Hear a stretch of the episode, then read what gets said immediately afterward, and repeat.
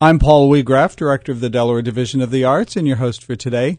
Joining me in the studio today are two representatives of one of the cultural historic gems of Delaware, the Historic Odessa Foundation, representing the historic houses of Odessa, the executive director of the foundation, Debbie Buckson, and someone related to families connected to the houses in Odessa, Donnan Sharp. Welcome, both of you. Thank you. It's great to be here.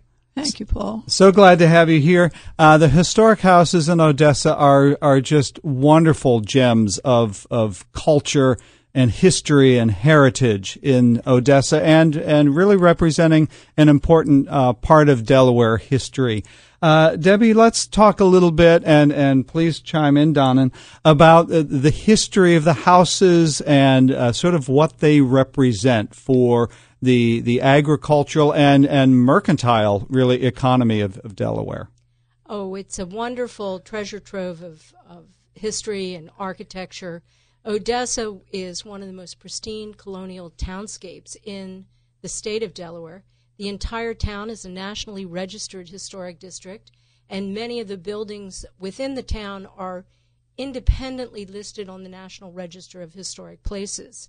The Historic Odessa Foundation owns six major buildings, one of which is a National Historic Landmark and also a National Park Service Network to Freedom site. Odessa was, in the 18th century, a very active and busy port for the region. They shipped 400,000 bushels of wheat out of Odessa in the 18th century. It's first settled very early by the Dutch and the Swedes, who were forced out re- relatively quickly by the English. And certainly by 1720, 1730, it is an established English settlement. Um, the name of the town was originally Cantwell's Bridge, named for the family that operated the toll bridge over the Appoquinimink River. And the word Appoquinimink is an Indian word that means a place where we had to portage. It is also the shortest distance over land between the Delaware River and the Chesapeake Bay. So it was a major trade route for the region, starting first as an Indian trade route and then and then later as a major English trade route. So before the C and D Canal, it was extremely important, as as you say. Is that correct? It was. It was very important because it's only about six and a half miles from Odessa to the head of the Bohemia River. So it was a it was a quick shot to the Chesapeake. And and that river flows into the Chesapeake Bay. It does. Okay. It does. So so Odessa is not on the Delaware River; it's on the Appoquinimink River. It's on the Appoquinimink River, but it's only a mile overland to the Delaware River, about three miles by water because the Appoquinimink is a windy windy creek. But um, it's tidal, Mm-hmm. and at Odessa, the current clips through at about you know four and a half knots, which is very fast. Mm-hmm. Now, Donnan, what what is your connection to the history of these houses? Well, my grandfather in 1938 went back to Odessa after having taught school there, uh, which I think started his passion. Um, he taught school and he lived in Odessa and then went on about his life till 1950. 58. Yeah. Uh, but he he he restored he bought the first house, the Corbett house, and restored it, and then got carried away, went building by building, and he was really very passionate about the town, about the history, and as Debbie said, the the architecture is just beautiful. There is no other no other place really on the East Coast that compares to it. Mm-hmm. So this was his little treasure, Mhm. and he carried on until the day he died. Mm-hmm. Now, now, Debbie, uh, let's talk about the structures that are part of the complex uh, that are managed by the Historic Odessa Foundation, houses and outbuildings. The uh, well, the jewel in our crown, of course, is the Corbett Sharp House, which dates 1772, 1774, and it is the finest example of mid Georgian architecture in the state of Delaware, and is truly one of the finest in the Mid Atlantic. in addition to being fabulous architecture that would have been perfectly comfortable on any street in Old City, Philadelphia. In fact, it's often um, compared to the Samuel Powell House and the Stamper Blackwell House. Um, but even better than that, it's also one of the best documented. This house was owned by the same family from the time it was built until it was purchased by H. Rodney Sharp in 1938. The family kept extraordinary records, so the house is uh, is documented by inventories, building uh, building invoices. We know the architect that built the house, and in many cases, we have original family furnishings which just doesn't happen with historic houses. Mm-hmm. So it's a really important resource, certainly for um, American architectural history, uh, regional decorative art history, and, and certainly for the state of Delaware. Mm-hmm. Now, as a former history teacher, I remember taking students to uh, Odessa mm-hmm. to visit some of the the, the, uh, the to visit the complex there. And uh, the reason we did, as a history teacher, you can learn so much about Delaware history and economy mm-hmm. uh, in addition to the architecture of the period. Talk a little bit about the uh, the the economy of Odessa and the kinds of activities the residents of those homes engaged in. I believe some of them were Quaker merchants, and so uh, just a lot of rich history there. There is a lot of rich history, and you're absolutely right. Many of them were Quaker merchants. Our Wilson Warner House belonged to uh, one of the wealthiest men in town. He built the Wilson House in 1769. It's a wonderful example of Delaware style Georgian architecture, whereas the Corbett House is much more in the style of an urban Philadelphia townhouse. Um, he was a very wealthy man. He operated a store. He was uh, he was exchanging goods with the city of Philadelphia. He owned a sloop called the Anne, which was transporting things back and forth from from Philadelphia. Um, w- William Polk, who was another businessman in Odessa, built our Brick Hotel in 1822, which operated as a hotel and tavern. And in 1822, it was a really posh establishment. Up until that point, taverns um, and inns were pretty rough places. I mean, you know, there were places where you stopped when you were en route traveling um, but oftentimes you shared your bed mm-hmm. with mm-hmm. a total stranger, mm-hmm. and it could get pretty raucous. Mm-hmm. was they were pretty rough places. But the Brick Hotel was really a much more refined establishment. It did have a tavern, but the tavern had a separate entrance. So it was a hotel where ladies could go without damaging their reputation. And mm. it also offered private accommodation.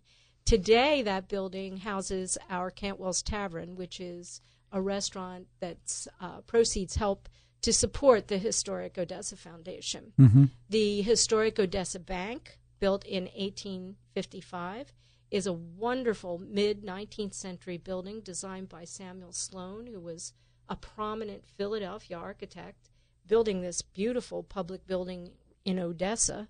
Um, and today, that is our visitor center and also the home of our offices. So this architecture spans um, well over a hundred years, and it really gives you a sense of the economic engine for the region because some of these buildings are very grand. And then, in addition to that, you have vernacular housing that's charming and typical of what you would find um, in any small village or, or, or small city. Now, now, as a port town, what were some of the commodities that were shipped in or out of Odessa?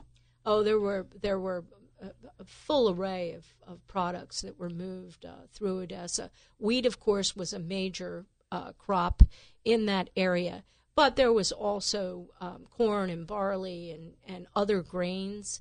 Uh, it was a major peach producing area. By the mid 19th century, it was you know, peaches were a big cash crop for that entire region. Um, oysters, you know, mm-hmm. the Chesapeake Bay mm-hmm. and the Delaware River were just blanketed with oysters, and we have we have diary entries, for instance, that mention barrels of oysters being shipped up from Baltimore mm-hmm. through Odessa to Philadelphia. Mm-hmm. Now, was the town of did the town of Odessa get its name? You said it was originally Cantwell's Bridge. Bridge. Mm-hmm but it was renamed Odessa. Any connection to the Odessa of the uh, Black Sea region of, of Russia? No, only by reputation. Okay, okay. no, what happened was um, in the mid 19th century, the railroad bypassed Odessa and went through Middletown, which is about three and a half, four miles west right. of, of, of Odessa. Uh, the town fathers began to get concerned that the the water trade was going to begin to decline Mm. because it was cheaper and easier to ship by rail, Mm-hmm. and the railroad took everything by storm. Um, so this is also at the time of the Crimean War. It's the mid 19th century, the 1850s, and there is a lot of publicity in the papers about the great wheat shipping port of Odessa in the Ukraine. Okay. And so they decided to borrow the name, hoping to borrow some of the prosperity. Didn't work out that way. Odessa went into a severe economic decline as a result of the railroad. Didn't happen overnight. Took about, you know, 25 or 30 years. But certainly by the Great Depression, Odessa was in very, very poor repair. And I seem to recall somewhere in the 19th century there was a major peach blight, which gr- uh, greatly impacted that economy. There was, there was. There was a peach blight called the Yellows, which sort of swept through the area mid 19th century, 1850s, and killed off the bulk of the peach trees. And that was a terrible hit also for the region. And this is, you know, prior to that too, it's before the advent of commercial fertilizers and some of the land was getting depleted as well. So you had you had uh, numerous factors that went into the economic and agricultural decline of the region. Well, I want to come back to the role of the uh, Historic Odessa Foundation in the maintenance, preservation, and future of the historic houses of Odessa. But let me first remind our listeners that you are tuned into Delaware State of the Arts here on News Radio 1450 WILM and 1410 WDOV. Our guests in the studio today are the Executive Director of the Historic Odessa Foundation, Debbie Buckson, and a descendant of H. Rodney Sharp, uh, who uh, purchased and restored uh, probably the, centerpiece of, of the houses, uh, Donnan Sharp. Uh, the the historic houses in Odessa and the foundation. What what is the role that the foundation plays in the maintenance and preservation of this complex? And I know you're engaged now in a, a major campaign to assist in that. We are. It's so important that these buildings uh, remain open to the public for the people of Delaware, but also for, for people around the nation. We get visitors from all across the country. Um, they are some of Delaware's most important buildings. Uh, not all of them are fancy. Not all of them are mansions like the Corbett House. Some of them are examples of Delaware vernacular architecture, which um, is equally important to our understanding of how people lived and how our how our culture really developed. Um, it's a wonderful place. It is like stepping back in time, and we were very fortunate that H. Rodney Sharp entered the picture uh, or re-entered the picture, I should say, in 1938 when he purchased the Corbett House, because he restored 19 properties in the historic center. And had that not happened, this is this is the the Great Depression just prior to World War II things are really in bad shape in Odessa by then, and it really would have been lost. The wonderful thing is, is that he, he did such an amazing job um, that, you know, when we took over in 2005, um, you know, things had, we were dealing with a lot of deferred maintenance at that point because it was 60 years later, Mm-hmm. 60, you know, some years later uh, since he had, had donated the properties. Um, so we, we were able to raise a lot of grant money to help us and assist us. Uh, primarily, grant dollars paid for much of the preservation, but it's ongoing. Um, these buildings take a tremendous amount of money to maintain and preserve at a really high rate or high level of historic preservation. And our collection is very significant. It's over 7,000 objects that were made and used in the region. Um, we have a very large collection of Delaware furniture and um, goods that were made in the mid Atlantic. So it's a great place to come to really understand how all that begil- begins. In addition, we own 72 acres of property in the historic center, which includes a lot of the water frontage in the town uh, along the Appoquinimink River. Um, we have big plans for the future. We want to create a walking trail. We've been actively involved in archaeological research of the property between um, uh, the Corbett and Wilson houses and the the Appoquinimink, and we've discovered really interesting stuff. The location of William Corbett's original tannery, a Hmm. creamery, Mm-hmm. a cannery. Um, there was housing in that area. There was uh, there was a mortuary. Hmm. Um, so it's it's fascinating because today that's gone, but all of those things were were businesses that drove the economic engine of the town, and we want our visitors to really understand why Odessa is there. Today it looks like a sleepy little village, but in truth, it was it was an economic engine Mm-hmm. for the area. Uh, th- let's talk a little bit about the history of the foundation. When did it start, and and talk a little bit about your cur- your uh, current campaign. The foundation began in 2005. Um, we were formerly owned and operated by Winterthur. After um, after uh, you know some serious discussion with the Winterthur board, they decided uh, that the two organizations should separate, and so we formed, um, thanks to Donnan and uh, and her sister-in-law, the Historic Odessa Foundation in 2005 and we began um, the preservation efforts of of the buildings as they were at the time. Um, it was an enormous undertaking, and we didn't have any money, so uh, we were completely supported by grant money, private contribution, um, our membership base, and also our our restaurant, which was an enormous risk for us, but. Today, um, we we serve over 100,000 visitors a year in historic Odessa. For many of them, um, their first entrance to Odessa, their first their first real uh, introduction to us is through our restaurant, Cantwell's Tavern, and um, you know it's it's just grown astronomically. We're so pleased with the progress we've made, but that's also due in part to the change in the area. The Middletown Odessa Townsend area is one of the fastest growing in Delaware. I think it's grown like 246 percent or something in the last 15 years.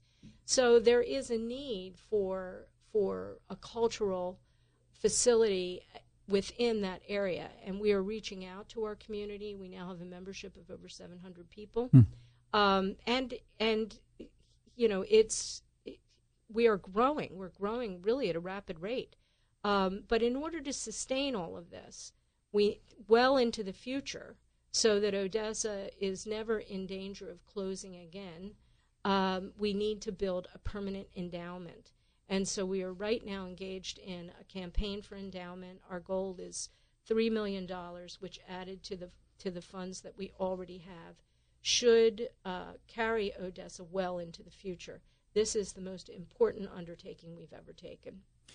How can our listeners learn more about the historic houses of Odessa, the foundation, and your campaign?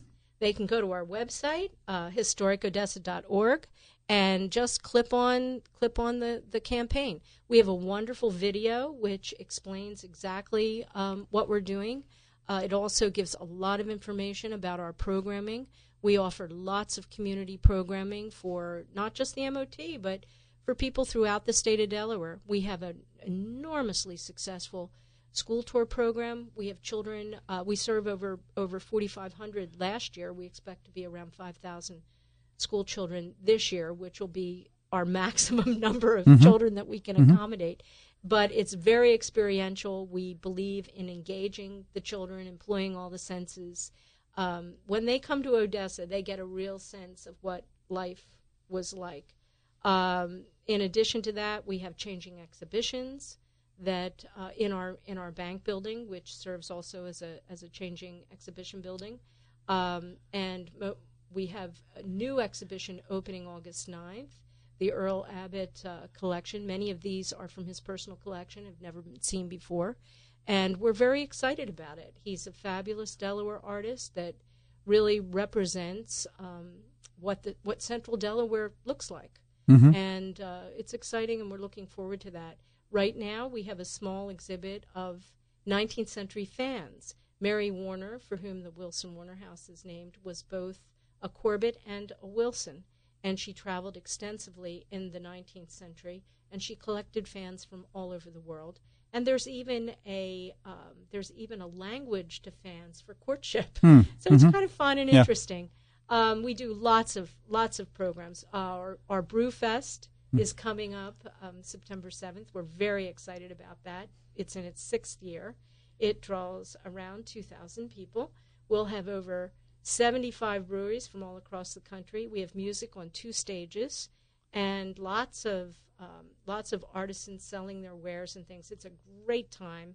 Um, everybody loves it. It's just so much fun, and 100% of the proceeds proceeds benefit our historic preservation efforts and our programming.